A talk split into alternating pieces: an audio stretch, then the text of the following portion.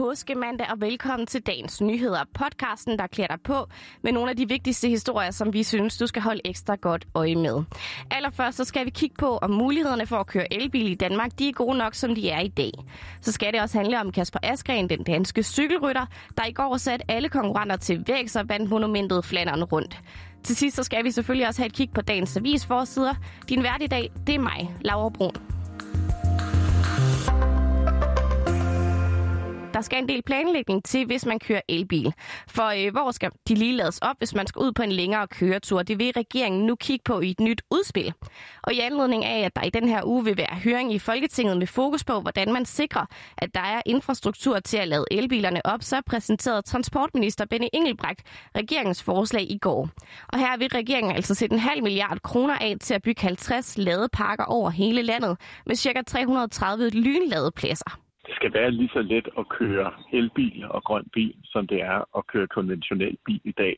Og det betyder også, at hvis man skal ud og køre langt, hvis man skal krydse mellem landsdelene for eksempel, øh, så skal man undgå omvejskørsel for at få øh, lavet sin bil op. Og med det forslag, vi kommer med her, er det antagelsen, at man kan undgå det i 99,9 procent af alle øh, køreture. Og det vil altså sige, at man vil kunne lade sin bil umiddelbart øh, i nærheden af en statsvej. Til høringen i Folketinget på onsdag, der vil den såkaldte Eldrup-kommission, altså den, der har kigget på, hvad der skal gøres for at få en grøn omstilling af personbilerne, præsentere sine forslag for politikerne. Og øh, så skal de her forslag fra regeringens side altså formentlig også debatteres. Benny Engelbrecht han har blandt andet som mål, at de mange nye ladepladser her, de skal være med til at sikre, at elbiler ikke kun er et storbyfænomen, hvor man altså ikke har behov for at skulle køre de her lange køreture, hvor strømmangel jo for det meste ikke er et problem, men det kan det blive, hvis man skal ud på de her længere ture. For at vi kan få dækket hele landet, så er det også nødvendigt at følge øh, ældrekommissionen, bilkommissionens anbefalinger om, at, øh, at staten også øh, laver medinvesteringer, laver udbud, øh, og det kræver øh, cirka 50 øh, steder i, i Danmark, hvor der kommer til at være øh, lavet øh, stationer, øh, over 600 lynlader, øh, som, som skal installeres landet over, for at øh, altså ved, ved de statslige veje, for at sikre, at, øh, at der er en fremkommelighed. Men hvis man vil dække hele landet, som altså transportministeren han nu lægger op til, så skal der meget mere end de her 630 lynladepladser til. Det mener i hvert fald Elias Stockrud, der er forbrugerøkonom hos FDM. Vi hilser regeringens tiltag øh, velkommen. Vi håber også, at øh, de andre partier tager det her forslag til sig, men vi håber selvfølgelig også, at det ikke bare bliver ved det her forslag. Fordi de her 630 lynladepunkter, det er jo i sig selv ikke nok øh, til, til de mange, mange tusind biler, vi skal have. Øh, så vi håber, at det her ikke kommer til at stå alene. Ifølge FDM så er der tre forskellige ting, der skal være fokus på, når man altså vil sikre nok ladepladser i hele landet.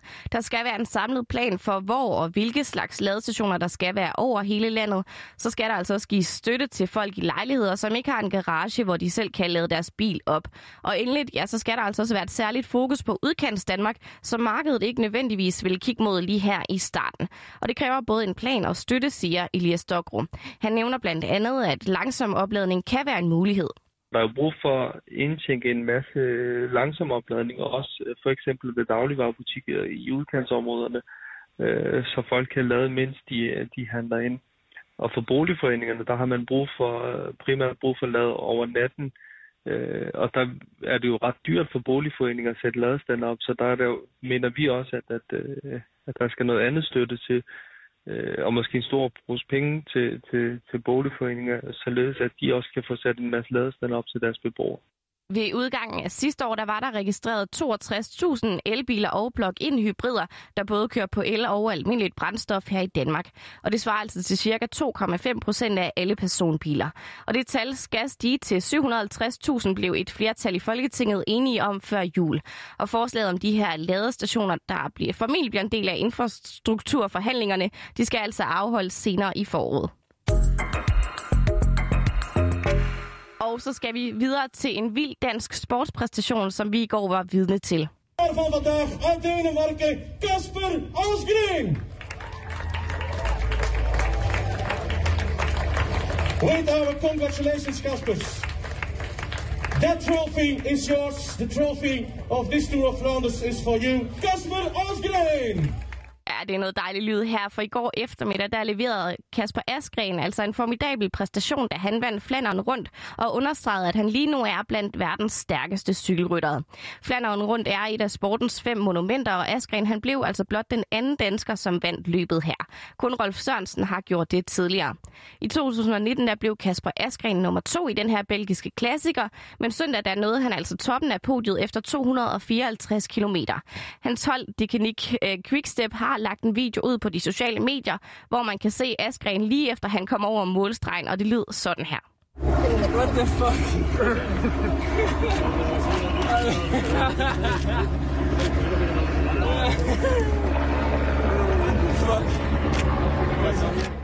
På den lange rute, der kører danskeren væk fra de andre favoritter, og han kørte altså side om side mod mål med den hollandske superstjerne Mathieu van der Poel, som også var favorit til at tage spurten.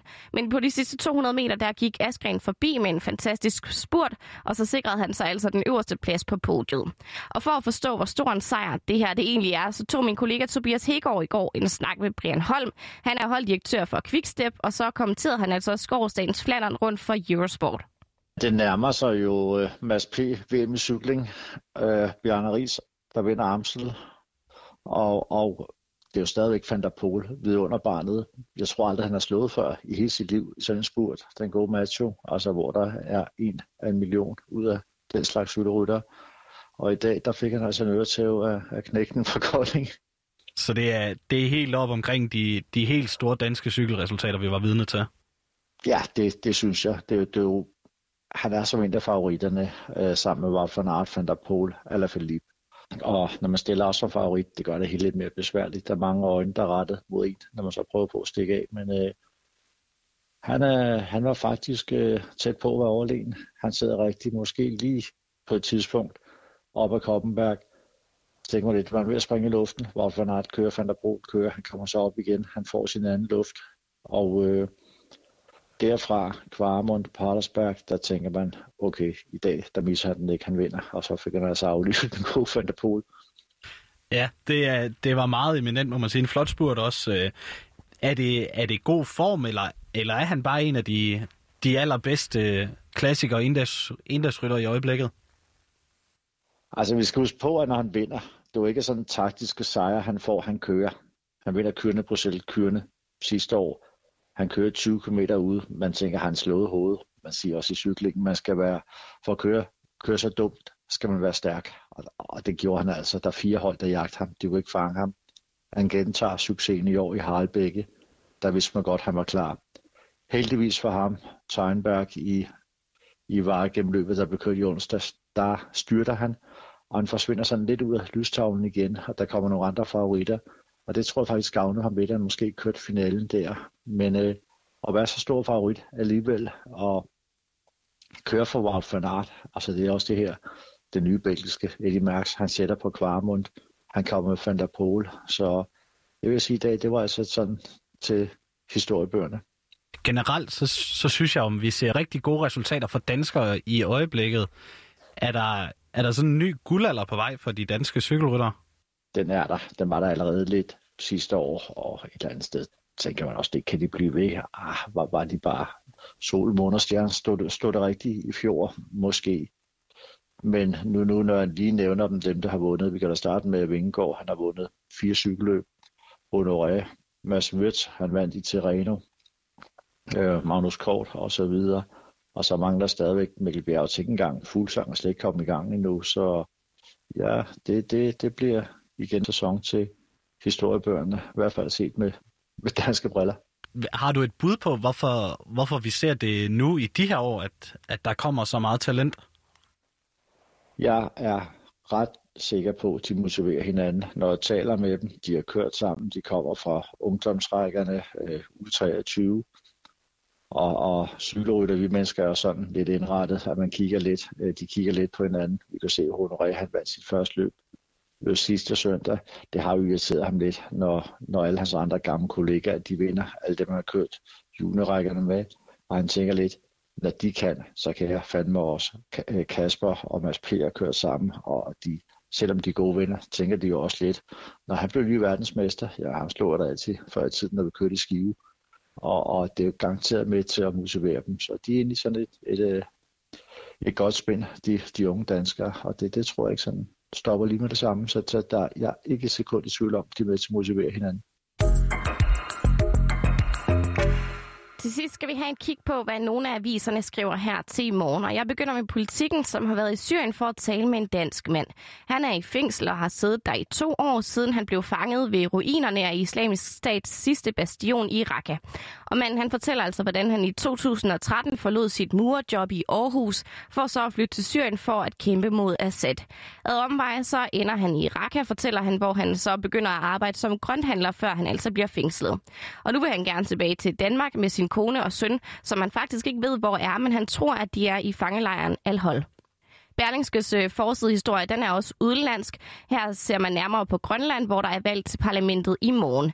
Avisen skriver, at flere stormagter vil følge tæt med i, hvordan det her valg det ender ud, for både USA og Kina er nemlig interesseret i de råstoffer, der befinder sig i jorden i Grønland.